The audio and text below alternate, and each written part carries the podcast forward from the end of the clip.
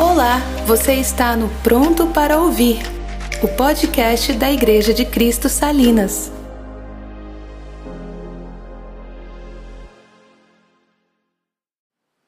A oração que agrada a Deus. Quando estava falando com minha esposa sobre a definição do tema da mensagem, até conversei com o Dino, com a Melissa. É, existe uma certa angústia no pregador quando, quando o tema está escolhido, porque ele está preso, e, como e quando o tema também não está escolhido, porque ele não sabe o que vai pregar. E aí ele começa a pedir que o Senhor o ilumine, que o Senhor fale com ele.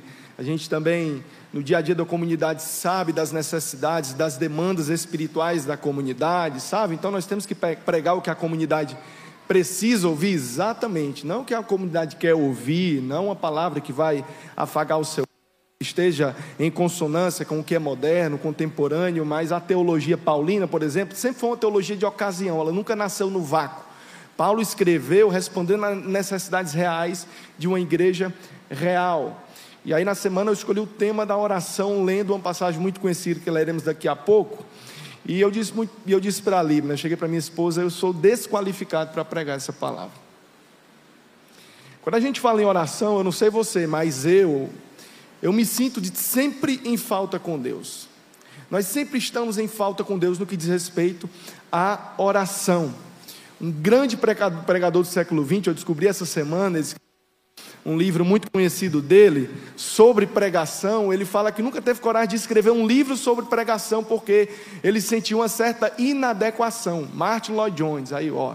Se o Martin Lloyd Jones tem esse mesmo sentimento, quanto mais eu, coitado, pobre de mim, diante do tema da oração, um tema tão importante. Eu acho que dificilmente alguém duvidaria da importância da oração na vida daqueles que acreditam num Deus pessoal principalmente aí para as três religiões monoteístas do mundo, o judaísmo, o cristianismo e o islamismo, a oração constitui talvez o cerne do que significa crer em um Deus.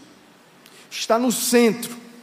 É a proposta da reconexão com o divino, com o altíssimo, com o ser que é a nossa origem, um princípio de tudo, a respeito da doutrina de crenças, as três religiões partilham desse anseio pela relação com o divino. Outros tipos de tradição também acreditam na força e na importância da oração e unem isso à meditação, como por exemplo as religiões panteístas, como o budismo. Panteísta, a união de duas palavras, teísta aquele que crê em Deus, e pan, que significa tudo. Para o panteísta, ele se conecta não com o ser pessoal, mas se conecta com algo profundo que é absoluto, que pode habitar nele, que habita em todas as coisas. A frase das religiões panteístas é: tudo é Deus.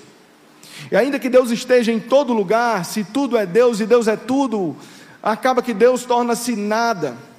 Tanto é que o auge, por exemplo, da da piedade budista é a chamada nirvana, quando você se esvazia de si mesmo e é absorvido por esse todo, por esse Deus não pessoal. Então, na nossa tradição cristã, existe uma particularidade: a oração é um contato com um Deus pessoal, não é uma meditação no sentido de se esvaziar. Ainda que o convite seja tome a sua cruz, negue-se a si mesmo, é muito mais um encher-se Paulo operava milagres e foi ferramenta nas mãos de Deus, e o livro de Atos registra sempre, e foi cheio do Espírito Santo. Efésios capítulo 5, 8 diz: Enchei-vos do Espírito Santo. Então, mais do que esvaziar, essa oração é encher-se, encher-se do Espírito de Deus. Richard Foster, escrevendo um livro muito conhecido sobre as disciplinas na vida do cristão, ele diz que de todas as disciplinas espirituais, a oração é a principal, porque nos conduz a um relacionamento perene com Deus. Os antigos filósofos, desde Aristóteles, falam, asseveram que o ser humano é um ser social, relacional. Você lembra quando Deus criou o ser humano? Ele disse, a célebre frase muito conhecida: façamos o homem à nossa imagem e semelhança a parte das diversas discussões que envolvem imagem e semelhança de Deus, sem dúvida alguma, Ser relacional, social, é uma das semelhanças que o homem partilha com o seu Criador. Deus é um ser relacional por natureza também. Algumas pessoas acreditam erroneamente que Deus, na eternidade, sentado no seu trono, antes da criação de todas as coisas, estava sozinho. Estava vivendo uma espécie de solidão cósmica. E aí Deus se entristece.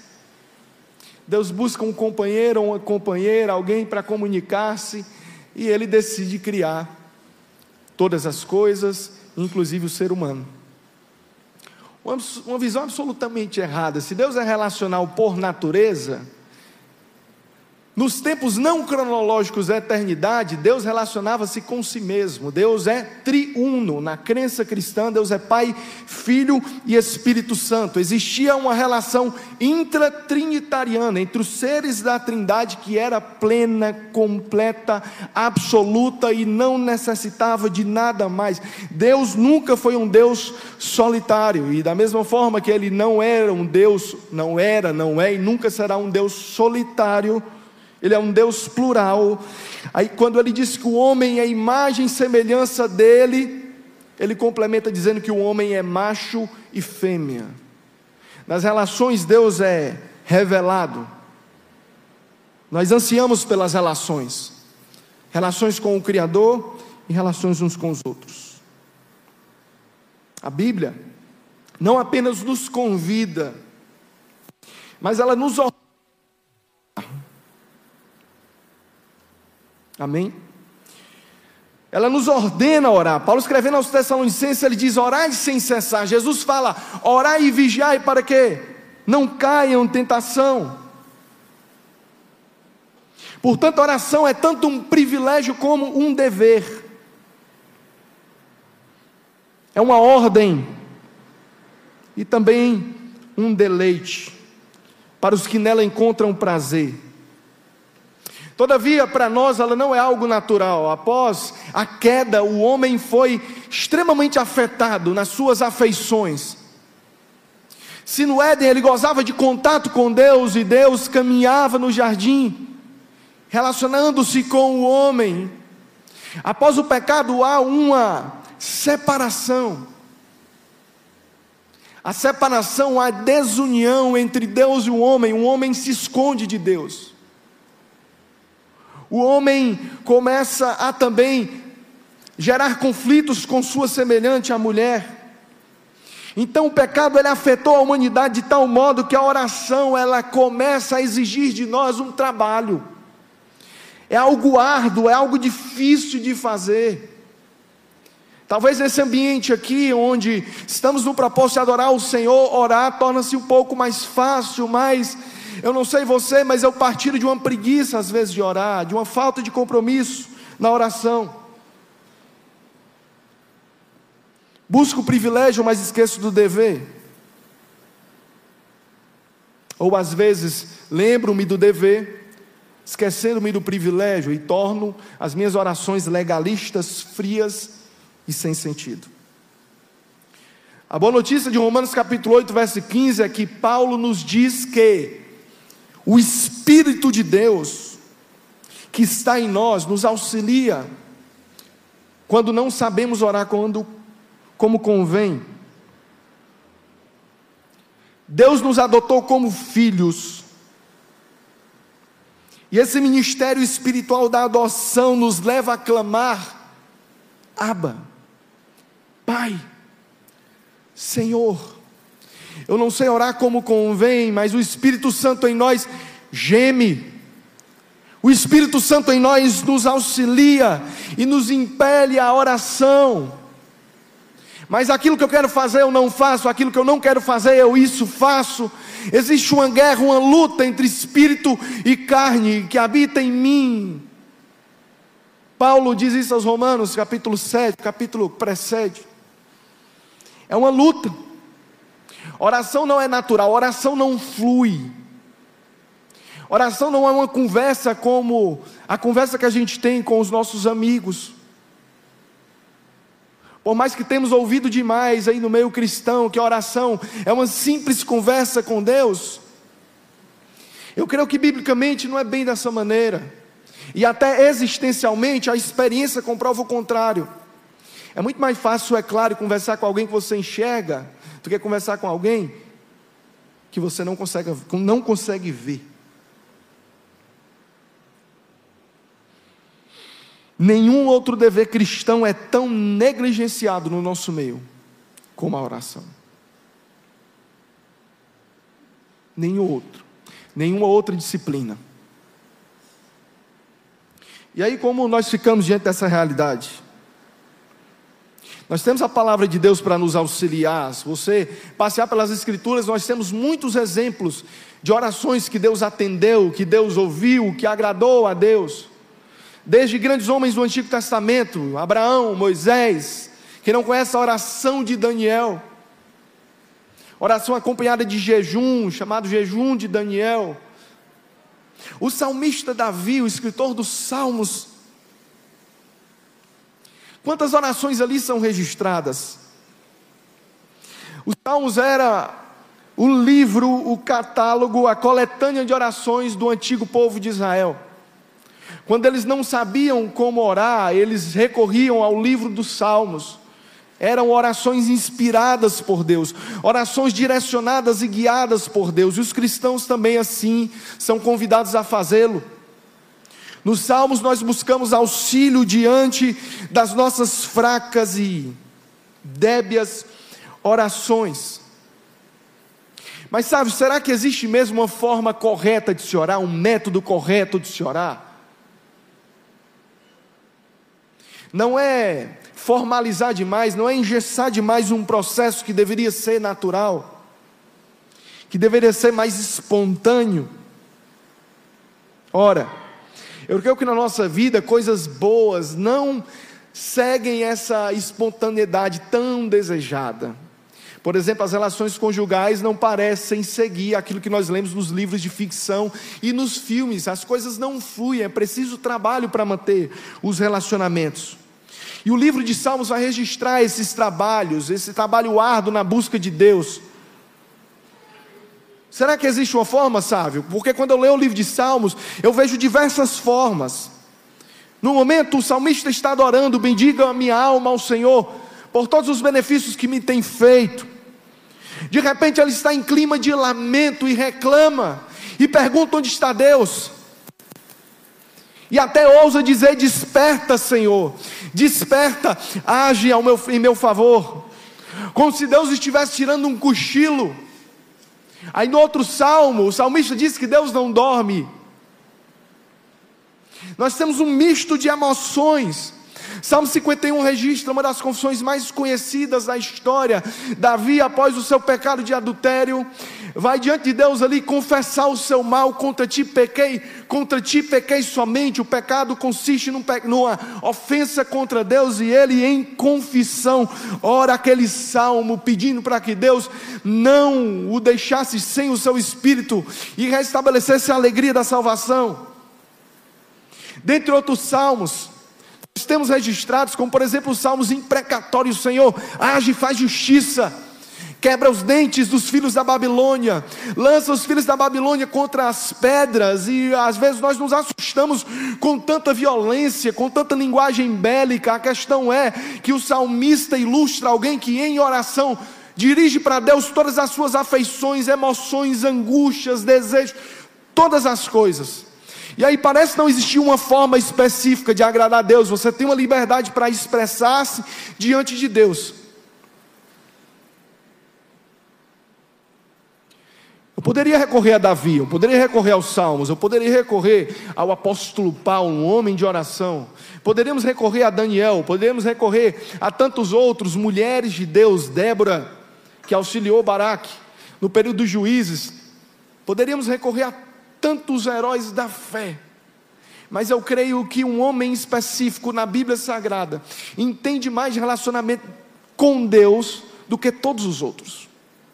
Num determinado momento da história, esse Deus triuno, o Deus Filho, ele encarna e habita entre nós. como ele goza de um relacionamento íntimo com o seu Pai, ele conhece a oração e o relacionamento com o Senhor nenhum outro. É impressionante, Jesus sendo Deus, ele, o seu ministério terreno é pautado pela oração. Jesus orava fervorosamente, de forma frequente e regular, e às vezes a noite inteira. Não é pouco comum lermos nos evangelhos, e retirou-se para orar. E subiu a monte para orar, e passou a noite inteira orando a Deus. Jesus orava quando operava os seus milagres, Jesus operava quando expulsava os demônios, Jesus orava em particular, no lugar privado, no alto do monte. Jesus orava num momento de angústia, como no Getsemane, onde ele vai suar sangue, angustiado numa espécie de luta com o próprio Pai, e ele roga: se possível, retira de mim esse cálice, mas seja feita a tua vontade. Jesus era submisso ao Senhor, Pai, Deus. Jesus morre orando.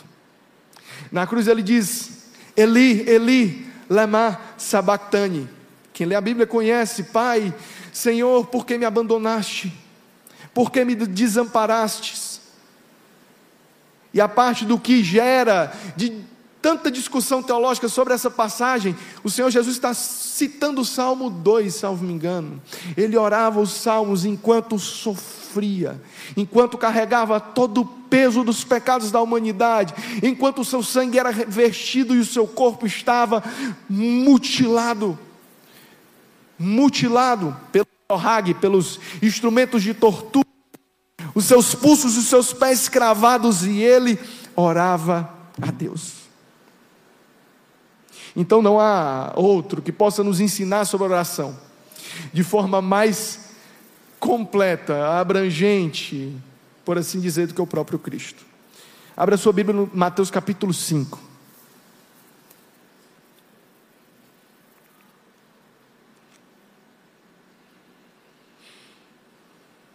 Mateus capítulo 5, perdão, 6. Nós vamos ler dos versos 5 ao 15.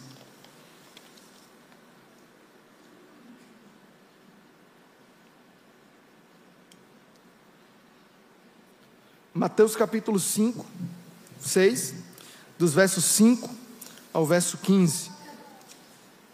Amém? Eu vou ler, tempo se apressa. E quando orares, não sejas como os hipócritas, pois se comprazem em orar em pé nas sinagogas e nas esquinas das ruas, para serem vistos pelos homens. Em verdade vos digo que já receberam o seu galardão ou a sua recompensa. Mas tu, quando orares, entra no teu aposento para outras traduções, entra no teu quarto. E fechando a porta, ora ao teu pai que vê o que está em oculto ou em secreto, e teu pai que vê em secreto ou oculto te recompensará. E orando, não useis de vãs repetições como os gentios que pensam que por muito falarem serão logo ouvidos. Mas não vos assemelheis, pois, a eles, porque vosso Pai sabe o que vos é necessário, antes de vos lhe pedirdes. Portanto, vós orareis assim: Pai nosso que estás no céu, santificado seja o teu nome. Venha a nós o teu reino. Pode orar comigo, igreja. Seja feita a tua vontade, assim na terra como no céu. O pão nosso de cada dia dá-nos hoje. Perdoai as nossas dívidas assim como nós perdoamos aos nossos devedores. E não nos deixeis cair em tentação, mas livrai-nos do mal. Porque teu é o reino, o poder e a glória para sempre. Amém. E ele continua: Porque se perdoarmos aos homens as suas ofensas, também vosso Pai Celestial vos perdoará a vós. Se, porém, não perdoardes aos homens as suas ofensas, também vosso Pai vos não perdoará as vossas ofensas. Feche seus olhos, seus olhos bem rápido. É impossível falar de oração sem pedir ao Senhor em oração. Que fale conosco nessa manhã. Deus, nosso Senhor, Todo-Poderoso, nós te rogamos nessa manhã que o Senhor nos ensine acerca dessa prática tão necessária para nós, desse exercício de piedade que tem como propósito relacionarmos-nos contigo e recebermos as tuas recompensas celestiais. Em nome de Jesus. Amém. Amém e amém. Texto muito conhecido, afinal, nós lemos, acabamos de ler aí a oração que chamamos de Pai Nosso, a oração do Senhor. Mateus capítulo 6 se encontra no que nós conhecemos como o chamado Sermão da Montanha, que se inicia no capítulo 5. Jesus sobe um monte e vai começar ali a trazer a sua a sua lei, a sua interpretação da lei de Moisés. Ele não queria abirrogar ou negar, mas cumprir a lei, ele vai além. Ele começa a acessar o ambiente das intenções e não apenas das exterioridades. Após falar das suas bem-aventuranças, ele fala algumas outras questões importantes. Vós sois o sal da terra e a luz do mundo. Falando, por exemplo, acerca do divórcio, habitando esse lugar das intenções, ele diz: não somente aqueles que adulteram, objetivamente falando, mas que olham com desejo, já praticaram adultério. Aqueles que não mataram, mas odeiam seu irmão, são réus de juízo, são assassinos. Ele começa a ir mais fundo, mais profundo na, no significado da lei de Moisés, aquilo que eles já tinham ouvido dos antigos, e após trazer muitos preceitos, ele chega no capítulo 6 no capítulo 6, o Senhor Jesus vai tratar das obras da justiça. Na tradição do antigo Israel, os rabinos elegeram três práticas de piedade que fariam com que a pessoa seria considerada justa, na expressão rabínica tzadik. O tzadik, o justo de Deus, é aquele que pelo menos tem as três obras de justiça, as três obras de piedade. E as três obras de piedade concernem em fazer a caridade, que nós temos nas nossas, nas nossas traduções, às vezes erroneamente, o dar esmolas. Essas obras de justiça, que, de justiça que auxiliam o outro, que acolhem os mais pobres, os que sofrem, os que vivem à margem. Dentre as obras de justiça, nós também temos a oração e o jejum, que vem logo em seguida ao texto que nós lemos. Então, se você praticasse regularmente, de forma constante, as três obras de piedade, você era um tzadik, você era considerado um judeu ortodoxo, um religioso cumpridor dos preceitos. Isso era tão sério que, por exemplo, um rabino conhecido do período pós-medieval, do, do judaísmo ortodoxo, Maimônides, ele diz que o tzadik é aquele cujas obras de mérito sobrepujam as ofensas. Eles alcançam um status de mérito por cumprirem as obras de justiça que sobrepuja as ofensas e os pecados, que vão além dos pecados. Então é um nível espiritual medido a partir do desempenho religioso que faz de você justo segundo a religião. Porém, Jesus, quando vai tratar dessas obras de justiça, ele começa a desmontar essas formas de compreensão acerca do que vem a ser o justo e da forma correta de se praticar a justiça. Ele fala das esmolas primeiro, que não devemos dar esmolas para buscarmos a trombeta diante dos homens e a vanglória dos homens. Mas hoje nós queremos falar de oração, e eu creio que aqui nesse texto, por mais que não tenhamos uma fórmula, um método, eu não estou aqui para te dar três passos para Deus ouvir sua oração, sete formas da oração eficaz, campanha para a bênção financeira, campanha do não sei lá o que. Eu estou aqui para falar daquilo que Jesus considera a oração básica, a oração primordial, uma oração pura e que com certeza agrada a Deus. A gente vai dividir o texto hoje em três partes. Primeira parte do 5 até o verso 8, segunda parte do 9 até o verso 13 e depois o 14 e o 15. Na primeira parte, o que é que nós temos aqui? Nós temos o Senhor Jesus falando da intenção da oração. O texto começa: quando orares? É uma disposição. Quando você for orar, Como é que você vai? Deixa eu te explicar aqui qual, qual deve ser a tua intenção e disposição quando você estiver indo orar, falar com Deus. E nessa primeira sessão, ele vai trazer um contraste entre o hipócrita, o gentil e aquele que ora de modo que agrada a Deus. Então ele traz o hipócrita como um exemplo em termos negativos, o gentil como um exemplo também em termos negativos, e ele vai contrastar isso com aquele tipo de oração e disposição de oração e intenção de oração que agrada o Senhor, que tem a atenção de Deus. Portanto, ele diz no verso 5: E quando orares, não, não sejas como os hipócritas. Quem são os hipócritas? Quem é o referente aqui? Quando ele diz hipócrita, ele está se referindo a quem, ou a que, ou que tipo de atitude? É interessante que no mundo bíblico é preciso voltarmos para essa compreensão da palavra, a semântica da palavra, dentro do seu contexto histórico-cultural. Os hipócritas na cultura grega eram os homens do palco, ou seja, eram os atores. Cultura grega é uma cultura rica. Foram os gregos que criaram as, as, as, as peças teatrais nos seus grandes ginásios. E os hipócritas eram aqueles atores, os homens que colocavam máscaras e que representavam um personagem que obviamente não era eles mesmos. Então eles eram chamados hipócritas. O hipócrita, portanto, era alguém que aparentava ser determinado tipo de pessoa que ele não era, ele atuava. Isso era o hipócrita.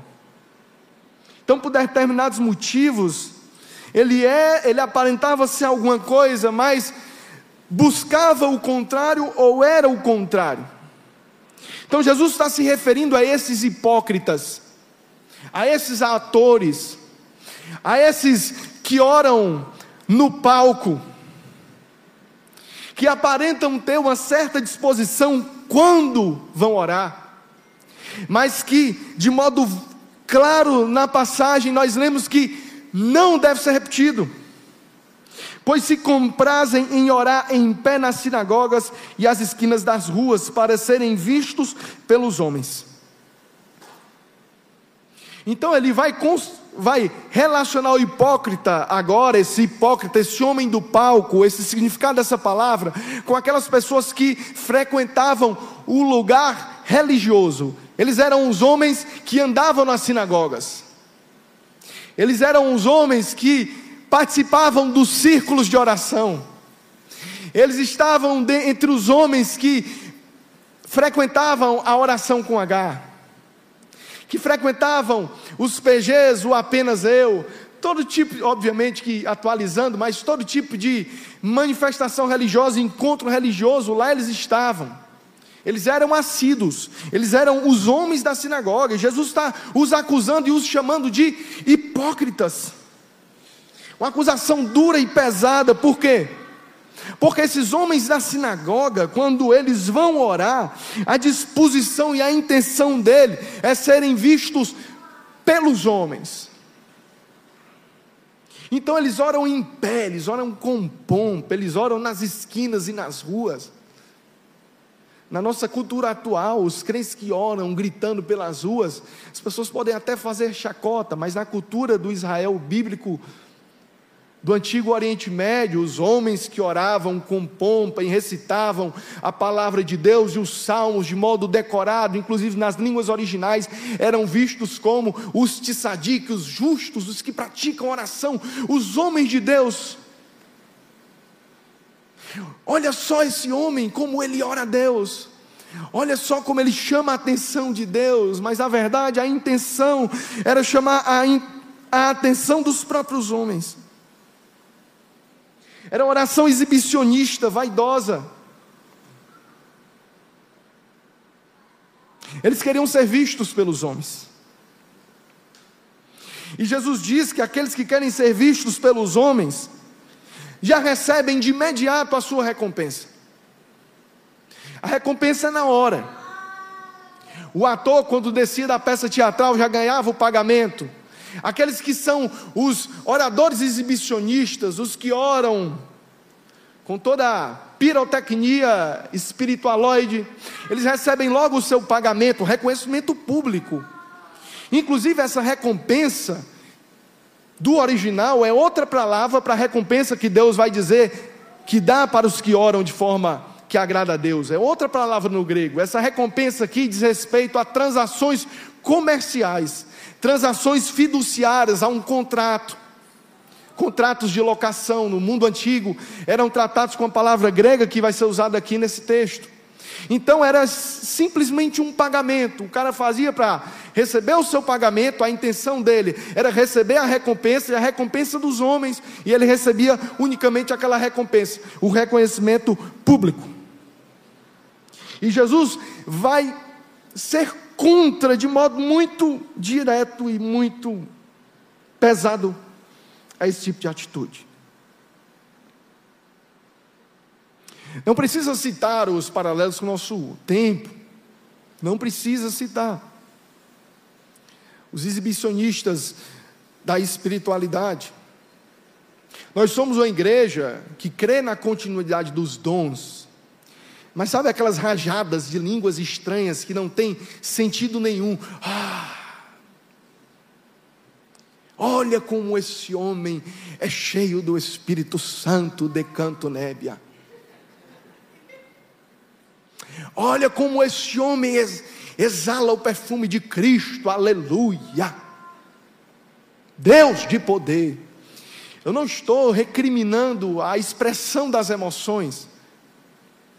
A oração fria não tem relação nenhuma com a oração bíblica, por exemplo, dos salmos. Os salmos expressam as mais diversas emoções, como eu disse aqui, mas onde está a intenção daqueles que se exibem? daqueles que causam divisões e separações e parecem colocar a igreja entre os tissadik e os crentes comuns. Entre os que oram com pompa e palavras repletas de jargões teológicos e os que oram de modo simples. Preocupa-nos o que nós temos visto no nosso meio, mas é preciso enxergar, enxergar para dentro de si. Sabe quando a gente está na oração com H, ou no grupo de oração, e aí começa uma oração de um por um, né? Uma roda de dez pessoas, e aí começa o fulano ora, o fulano um, no sentido horário, o fulano um orou, o fulano dois orou, o fulano três orou, você é o fulano seis, fulano quatro orou, você já não está mais ouvindo a oração, você está preocupado com a forma como você vai orar. Eu vou orar pelo quê? Eu vou pedir pelo quê? O irmão já pediu pela saúde, como é que eu vou me expressar? O outro irmão já orou pelo, pelo pessoal do Covid aí, como é que eu vou me expressar? O outro orou pela política do, do país, como é que eu vou falar? E de repente chega a sua hora, e oh glória a Deus, aleluia.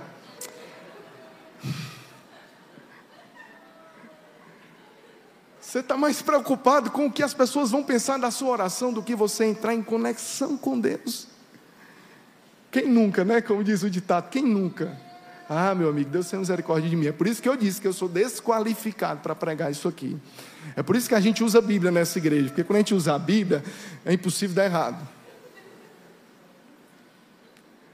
Mas quantas vezes estamos muito mais preocupados com a opinião alheia quando estamos orando? Que Deus tenha piedade de nós. Mas sabe, é proibido as reuniões públicas de oração? Será que é vontade de Deus ou não? Que a gente se reúne com oração com H. Então, oração com H agora vai ser em espírito e em verdade. Pastor Márcio vai chegar, amém. Todo mundo fecha os olhos. Primeiro que dá glória a Deus, Epsh, para aí, viu? Para aí com a pirotecnia gospel. Não precisa disso não. Será que é isso mesmo que o texto está querendo nos trazer? Eu acho que mais do que condenar a oração pública, a condenação claramente diz respeito à oração publicitária.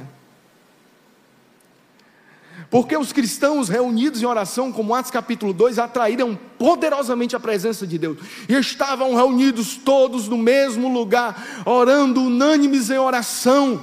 O apóstolo Paulo, em Efésios capítulo 5, diz que entre vocês hajam cânticos e louvores e oração e salmos e hinos Cantem, adorem a Deus em voz alta, se expressem. Mas quem tem que chamar, quem tem que ser visto, não é você pelos outros, é você pelo Senhor. Quem deve ser atraído no olhar não é o irmão do lado, mas o Deus que está assentado no alto e sublime trono. É Ele que deve ser atraído, é Ele que deve o quê? Te ver, olha para mim, então louvor, olha para mim, pois eu preciso do teu olhar, direcione a Ele a oração que agrada a Deus.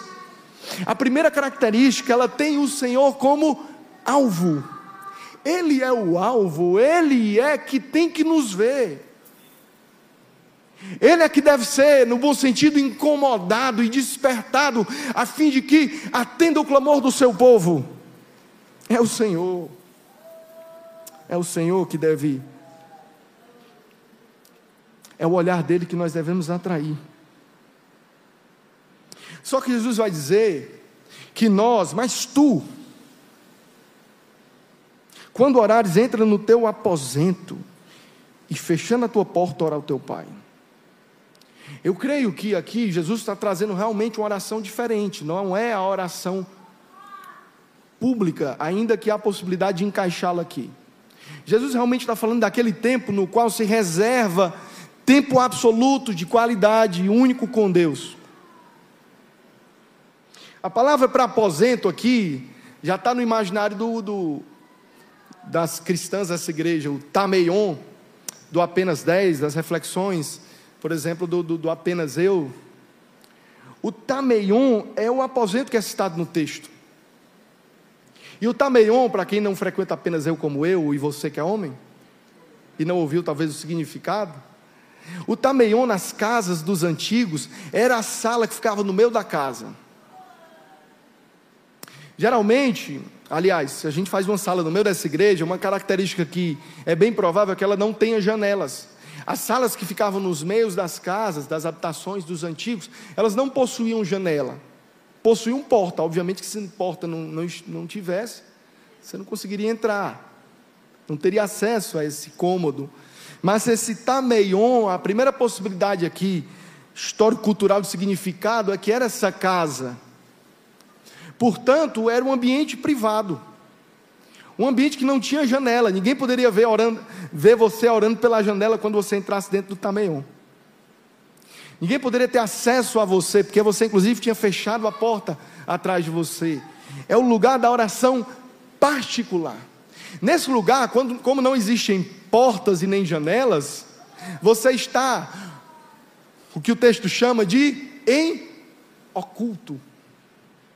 Se a pessoa passa por esse quarto, e ela não ouve nada, ela nem sabe que você está lá.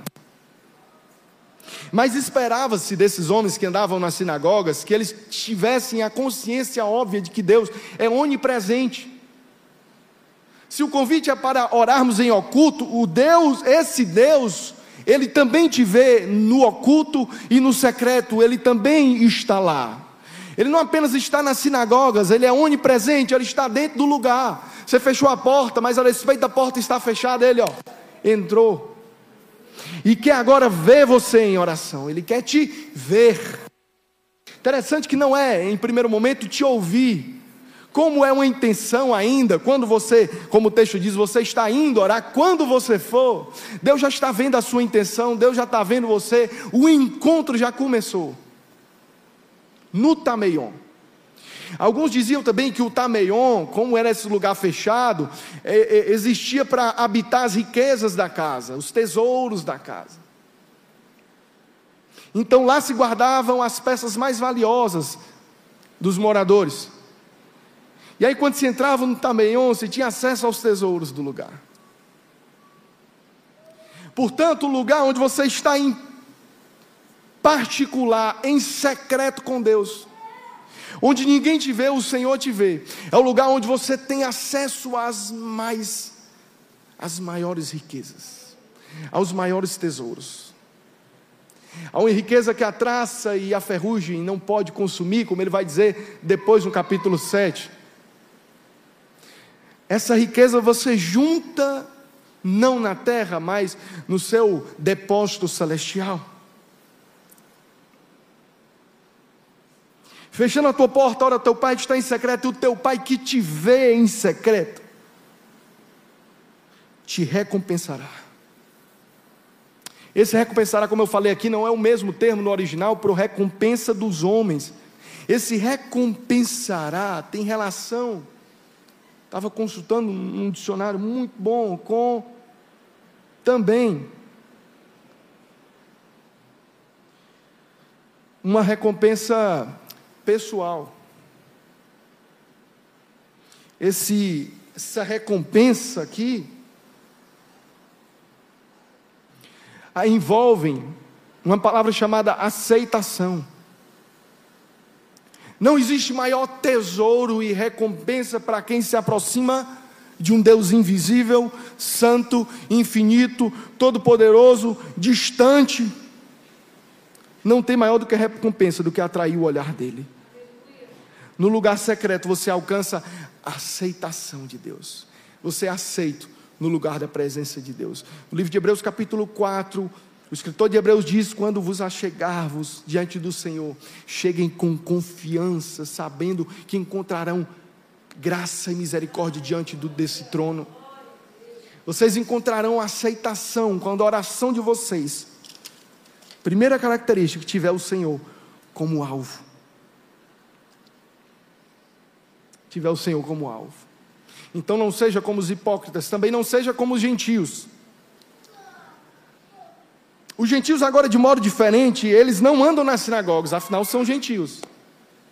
Gentios são aquelas pessoas que não faziam parte do povo da aliança, não tinham acesso à lei de Deus, não conheciam a palavra de Deus, portanto eles são chamados gentios. Eles não sabem de que Deus se trata.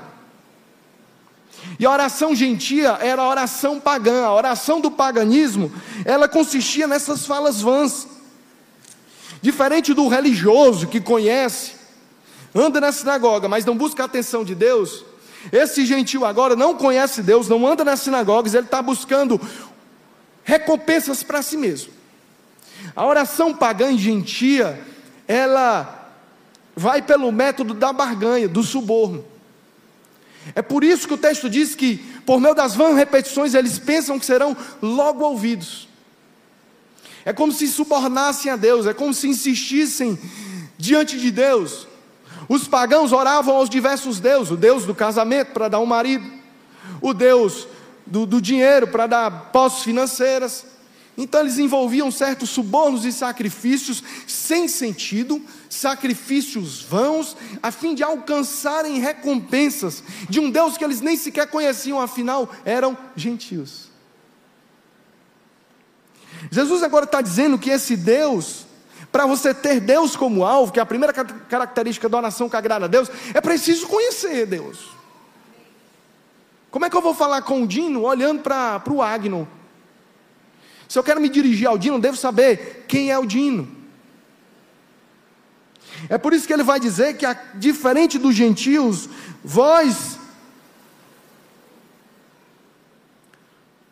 vocês devem saber que o vosso Pai sabe o que já é necessário. Isso aqui é o que? Você conhece que Deus é provedor, você conhece que Deus é onisciente, você conhece que Deus é onipresente, portanto você não fala coisas vãs diante da presença de Deus. Você não insiste de modo sem sentido diante da presença de Deus. E por mais que a gente às vezes force e, né, use às vezes a passagem contra os católicos aqui na, com relação às repetições, vãs repetições no original é uma palavra só. O vãs repetições, no sentido de sem sentido, deve ser a ênfase do texto aqui repetir, por exemplo, Santo, Santo, Santo é o Senhor, e toda a terra está cheia da Sua glória. Os anjos dioturnamente repetem. A questão não é a repetição que faça sentido, a repetição que não tenha sentido nenhum. Oração vã. Aí você quer ver a oração vã no nosso meio? Cópias. Né? Você copia a oração, tem que ter conhecimento nenhum acerca de Deus. E uma outra oração sem sentido, e aí também trazendo agora para a aplicação das repetições, são as chamadas campanhas de oração. Você que é de berço assembleano, pentecostal, não fique chateado comigo. Fazer campanhas de oração, propósitos de oração é algo muito benéfico quando tem as intenções corretas, quando não tem uma intenção como dos pagãos que buscavam benefícios para si mesmos. Geralmente nós temos campanha de oração para abrir mão do dinheiro, é isso? Campanha de oração para deixar o pecado. Ah, venha! Campanha de oração para aumentar a oferta. Campanha de oração para tomar sua cruz. Campanha de oração. Geralmente é campanha para se alcançar X. Dinheiro, prosperidade, favores. Você busca os seus próprios interesses, você está orando a Deus como os gentios, como os pagãos, subornando. E aí quer ver uma coisa absurda? São sete dias de oração. Se no quarto dia o teu marido adoeceu, aí tu entra lá naquela angústia desgraçada. Agora, para onde eu vou? Meu marido está doente. Eu cuido dele ou eu continuo com propósito de oração? Porque se eu interromper a corrente de oração, eu vou perder a bênção. Já ouviu isso? Eu, eu ouvi. Eu vou perder a bênção. Interrompi o propósito de oração. Eram sete, eu fiz só três. Não alcancei o prêmio. Aí do irmão liga no outro dia, irmão, perdeu a bênção. Pergunta nem como é que você estava, para quê? Atividade mais piedosa que ficar em casa para cuidar do esposo. Isso é religiosidade, isso é oração vã, isso é a oração dos pagãos e dos gentios que são egoístas. Agora, eles não querem ser vistos pelos homens, eles querem egoisticamente alcançar favores de Deus. Não sejais como eles, porque o vosso Pai sabe do que vos é necessário antes de vos lhe o pedirdes. Então você tem que saber sobre Deus para ter Deus como alvo da sua oração. Você tem que saber os atributos de Deus para você orar ao Deus de Israel, ao Deus que é, Jesus especificamente identifica, Pai. Se Ele é Pai, como Jesus mesmo fala, e vós sendo pais maus, sabeis dar bons, boas dádivas para os vossos filhos, quanto mais o vosso Pai Celestial, não vos dará também bênçãos. Romanos capítulo 8: Se Deus é por nós, quem será contra nós? Aquele que entregou o seu próprio filho em favor de nós, como não nos dará juntamente com Ele todas as coisas em Cristo, no lugar secreto, tendo Deus como alvo. Nós temos acesso aos maiores tesouros profundos, onde Deus habita, onde você é visto por Deus e tem um encontro com Ele. Queridos, não façam isso. Tenham Deus como alvo. Jesus, como é que eu vou entregar esses certificados aí? Amém, Jesus. Amém. Segunda característica aí dos que querem orar de modo agradável a Deus, é que eles vão seguir agora o exemplo da oração de Cristo. Jesus traz um modelo. É interessante que essa oração no livro de Lucas, que é o evangelho sinótico que registra também um Pai Nosso, no capítulo 11, não coloca a oração do Pai Nosso no contexto do Sermão da Montanha. Os discípulos, percebendo que Jesus era um homem de oração, chega para o Senhor Jesus e diz: Senhor, ensina-nos a orar, como os, como os discípulos de João Batista também aprenderam com ele, nos ensina a orar. Alguns comentaristas bíblicos dizem que Mateus colocou isso aqui como uma espécie de comentário de rodapé para os comentários de Jesus sobre a disposição da oração, a despeito da, do deslocamento do texto, que é guiado pelo Espírito Santo. Obviamente que havia uma necessidade de saber como orar. Quem nunca perguntou como orar? Como orar? Por que, que Deus não tem ouvido minha oração? Como é que eu me aproximo do Senhor? Existe uma forma, um método, uma coisa fixa? Claro que não, mas obviamente que existe um modelo básico. E Jesus começa: portanto, vós orarei assim, Pai nosso que estais no céu. E eu vou correr. Pai nosso que estás no céu, Existe aqui naquele que se aproxima de Deus, tendo Deus como alvo, na sua individualidade, sozinho no lugar secreto, ainda existe nesse cristão um senso de intercessão, de corpo, de comunidade. Ele não diz Pai meu, Deus meu, ele diz Pai nosso. Pai nosso, eu estou em secreto, mas ainda estou em conexão com o corpo, e automaticamente estou orando pelo corpo. Pai nosso. O Senhor é Pai, o Senhor é amoroso, o Senhor é próximo. Pai aqui evoca intimidade, evoca aquilo que Cristo alcançou na cruz por nós. O Pai Nosso está em relação profunda com as graças e bênçãos que Deus alcança na cruz. Foi por causa do sacrifício de Cristo que também nós fomos considerados filhos e podemos nos aproximar com um solene Pai Nosso. Pai, papai, você só quero, só quero ver você. E aí você está na liberdade, na presença do Pai. E aí, papai, está tudo de boa. Não querendo diminuir você por talvez alguns jargões ou é, é, palavras idiomáticas da nossa cultura. Mas esse pai não é um pai qualquer. Esse pai é o pai nosso que, está, que está no céu. Ele não está sentado na sala da tua casa, não, teu pai em sentido humano. Ele é o Pai que está nos céus. Então, peraí, Ele é meu Pai, mas é preciso um senso de reverência quando eu me aproximo dEle. Se eu quero agradar o Senhor em oração, é preciso, obviamente, reconhecê-lo como o Senhor. E eu reconheço como o Senhor, sabendo que Ele habita no seu trono e está nos céus. Ele é meu Pai, mas Ele é meu Senhor. Ele é majestoso, Ele é glorioso. É por isso que Jesus diz: santificado seja o teu nome. Os filhos de Arão, Nadab e Abiú, quando entram no templo, isso está lá em Levítico, capítulo 10, salvo me engano, quando eles entram no templo e acendem fogo estando na presença de Deus, eles são consumidos. Eu convido você para ler em casa, já que não temos tempo para ler aqui. Moisés absolutamente disse: O Senhor diz: O meu nome será santificado no vosso meio.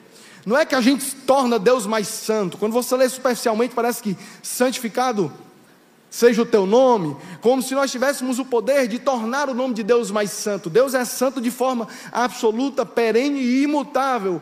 Mas para que Deus seja santificado no nosso meio, é preciso percebê-lo como santo, puro, separado, Senhor que habita nos céus. Venha o teu reino, seja feita a tua vontade, assim na terra como no céu. Outra realidade que Jesus inaugura arrepender dos seus pecados, outra bênção que Cristo alcança, porque é chegado o reino dos céus. No Pai Nosso, nós ansiamos pela manifestação do reino, e o reino não é construído por mãos humanas, o reino não se alcança é, sem que Ele envie para nós. É um movimento na vertical mais do que na horizontal. Não se estabelece o, o, reino de Deus através de engendramentos humanos. É Ele que faz vir o seu reinado, a sua influência de domínio, de poder sobre nós. Quando a gente declara santificado seja o teu nome, eu o reconheço como santo e quero que o Senhor domine sobre a minha vida e a nossa vida, porque eu estou falando no plural, sobre a nossa comunidade. Manifesta os valores do teu reino, manifesta-se no nosso meio, venha sobre nós e que a tua vontade na terra se estabeleça como ela já acontece no céu. Ou seja, nós anseiamos, Maranata, pelo dia onde o reino tornar-se-á pleno e absoluto e todas as coisas concorrerão para a glória de Deus. O pão nosso de cada dia dá-nos hoje. Só para falar da vontade de Deus, é um, aqui um, uma cláusula de submissão absoluta. Uma cláusula de dependência absoluta. Nas tuas orações, as tuas petições devem estar submissas à vontade de Deus. Seja feita a tua vontade. O Senhor aqui é você. Quem reina aqui é você. Quem tem o um domínio aqui é o Senhor. Portanto, a minha vontade deve estar submetida à vontade de Deus. Nós não temos poder, através das nossas orações, de mudar o curso de Deus ou fazer Deus mudar de ideia. Mas quando a gente fala, seja feita a tua vontade, 1 João capítulo 5, João escrevendo na sua carta, ele diz que temos uma esperança, uma certeza, que se orarmos ao Senhor e pedirmos algo de acordo com a sua vontade, receberemos. Portanto, para que as suas petições sejam alcançadas, conheça a Bíblia, conheça a vontade de Deus e ore de acordo com a vontade de Deus. E Deus vai atender os pedidos da sua oração e você vai bater e as portas serão abertas. E você vai buscar e vai achar. E tudo aquilo que você pedir no nome de Jesus, assim será feito. Mas em nome de Jesus, não no sentido pagão, tá? Até o nome, em nome de Jesus, transformou-se num, num abacadabra evangélico. Em nome de Jesus. O sangue de Jesus tem poder. misericórdia. Até na televisão você ouve esses jargões, tornou-se tão espúrio e tão sem sentido, que tornou-se uma oração vã. Em nome de Jesus, vai, eu declaro, vai, eu determino, em nome de Jesus, estou pedindo em nome do bicho, não, é em nome dele. Não é uma fórmula mágica, seja feita a tua vontade. O Senhor é o Senhor que reina. O pão nosso de cada dia dá-nos hoje mais dependência, ainda que Jesus não nos autoriza a parar de trabalhar, esse senso de pão de cada dia é o senso de dependência. Se Ele não garantir a nossa saúde, o nosso bem-estar, a nossa força de trabalho, o pão não vai para a nossa mesa, e por mais que também a gente fique doente, habitamos uma comunidade que pode nos auxiliar através do pão. Mas João capítulo 6, Jesus fala que ele é o pão da vida e condenou aqueles que olharam unicamente para o pão e para o milagre. Ele diz: Vocês estão preocupados somente com o pão, com a comida, não sabem vocês, vocês não sabem que eu sou o pão da vida, esse pão aqui que desce do céu é o próprio Cristo. Esse pão, ele abrange a realidade física e espiritual. Nós nos alimentamos da comida física, mas também nos alimentamos da palavra de Deus. E Cristo é a manifestação, o Verbo e a palavra, porque não só de pão viverá o homem, mas de toda a palavra que procede da boca de Deus. Dá-nos o pão, que a tua presença seja conosco, que a tua palavra seja diária, lida por nós, nos conduz em, em, em oração e meditação da tua palavra, a fim de que tenhamos alimento fome, da mesma forma que você mata a sua fome de pão e comida, arroz, carne e picanha, mate sua fome espiritual através da oração e do pão que desce do céu. Perdoa as nossas dívidas, assim como nós perdoamos aos nossos devedores. Meio-dia. Quem está com paciência para ficar só mais um pouquinho, amém? Perdoa os nossos devedores. A palavra dívida aqui, que em Mateus, que em Lucas é ofensa, traz a ideia absoluta da redenção. Endividados eram os escravos que carregavam escritos de dívida e esperavam alguém para pagar as dívidas deles para que eles fossem libertos. Perdoa as nossas dívidas, ou seja, Senhor, nos alcança com a tua redenção. E ele diz: assim como eu já tenho perdoado, ele pressupõe aqui que você já perdoa. Eu já orei o Pai Nosso assim. Perdoa as minhas ofensas quando eu conseguir perdoar os meus ofensores. Porque a gente ora vã, oração vã, assim como tem perdoado. Ao dia do irmão. Não sabe o que está falando. E veremos no finalzinho aqui para terminar como isso é uma condicional, aparentemente paradoxal. E não nos conduzas à tentação, mas livrai-nos do mal. O mal no original é maligno, livra-nos do diabo. Porque tentação ela tem duas formas de se manifestar. O John Owen, escrevendo sobre a tentação, ele diz que a tentação é semelhante a uma faca. A faca pode ser usada para cortar o pão, pode ser usada para cortar a carne, mas pode ser usada para degolar o teu pescoço. Tentação nas mãos do Senhor é possibilidade de aprovação. Em 1 Coríntios capítulo 10 ele diz: Vós não sereis tentados com a tentação que não seja humana, porque juntamente com a tentação o Senhor também vos dará o escape. É por isso que Tiago, capítulo 1, ele diz: Tendes por motivo de muita alegria, passastes por muitas tentações, provações, porque tendo sido aprovado, vocês irão amadurecer, criar paciência, irão crescer na fé. A tentação nas mãos do Senhor é isso, mas quando nós caímos em tentação, no sentido do Pai Nosso, nós experimentamos, como diz também o mesmo John Owen no livro super bacana, é, Mortificação do Pecado. Ele diz que cair em tentação é experimentar a tentação na sua forma mais poderosa e perigosa. É quando a tentação agora atrai os olhos do maligno, ele quer acabar com tua fé e te destruir, te peneirar, como fez com Pedro. E aí você ora, Senhor, não me deixa cair nessa tentação, na qual eu não terei mais forças para resistir. Só o Senhor pode me ajudar nesse momento de tentação. Porque teu é o reino, livra-nos do maligno. E agora uma doxologia, uma fórmula litúrgica que não aparece em Lucas capítulo 10. Provavelmente Mateus, inspirado pelo Espírito, adiciona isso, glorificando ao Senhor. E nós podemos encerrar as nossas orações que agradam a Deus, glorificando ao Senhor, reconhecendo o seu reino, poder, glória para todos sempre. Amém. Fórmula verdade, assim seja. Portanto, Primeira característica da oração que agrada a Deus é ter o Senhor Deus como alvo, um Deus conhecido, diferente dos hipócritas e dos gentios. Seguir o exemplo de oração do Senhor Jesus, o Pai Nosso. E para finalizar, os versos 14 e 15, ele diz algo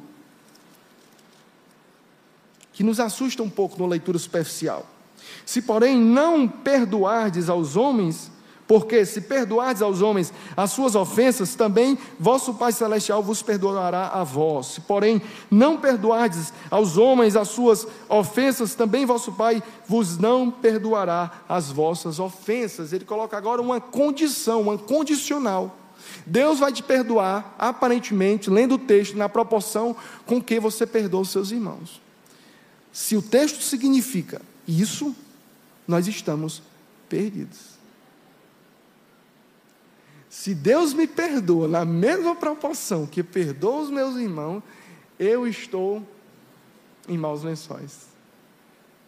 Quem ousa aqui dizer que as nossas misericórdias sobrepujam as misericórdias de Deus? Senhor, mas que condição é essa? A condição para o perdão dos pecados não é a crença pela fé, pela graça, tendo acesso à salvação, não por obras para que ninguém se glorie. Que tipo de texto é esse que joga uma condição impossível de alcançar? Eu nunca serei misericordioso como o Senhor é misericordioso, portanto, não irei perdoar como eu espero ser perdoado. Nós temos uma parábola em Lucas, eu ia contar uma outra parábola você ler em casa, Mateus capítulo 18, você vai entender essa passagem. Mas em Lucas também, Jesus conta uma parábola do fariseu e do publicano que oravam a Deus. A palavra de Deus diz que o fariseu levantava a sua cabeça para o céu e dizia: Senhor, glorificado seja o teu nome, muito obrigado porque eu não sou como esse cobrador de impostos, dou a décima parte do que ganho, faço todos os meus deveres. Muito obrigado. Obrigado. E o publicano, o cobrador de impostos, não ousava levantar os seus olhos para o céu e dizia: Senhor, tem misericórdia de mim, eu sou um pecador. E aí Jesus pergunta aos discípulos: Quem destes saiu em paz com Deus? E aí a resposta é: o cobrador de impostos. Porque a terceira, oração, a terceira característica daqueles que oram e agradam a Deus é a oração que sai de lábios de um confesso pecador. Se você não perdoa o irmão, você está se identificando como um sadique, pelo mérito superior a ele. Um verdadeiro pecador entendeu que não pode negar perdão a quem lhe deve pouco, diante da graça de um Deus que lhe perdoou uma dívida impagável. Impagável. Mateus capítulo 18, o camarada é perdoado por uma dívida de 60 mil talentos, uma vida toda para alcançar e ele não perdoou a dívida de, acho que são seis denários, seis dias de trabalho. E aí o Senhor o chama, mal, por que fizeste isso? Eu te perdoei tua dívida, por que não perdoou a dívida do teu irmão? Então, essa condicional, na verdade, é: quem não se identifica como pecador não pode aproximar-se do trono da graça, afinal, precisam de graça e salvação aqueles que se identificam como pobres de espírito. Oração que agrada a Deus é do pecador humilde, que perdoa seu irmão porque foi alcançado com um perdão inigualável, que ama o seu irmão porque foi alcançado com um amor inabalável, um amor indescritível, que João fala de tal maneira.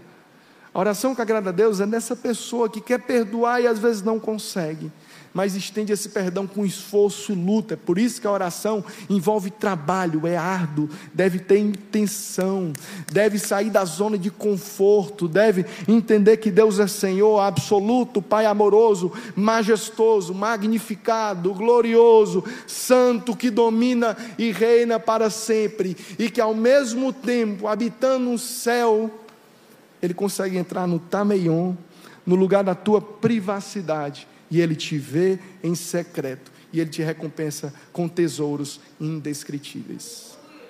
Fique de pé.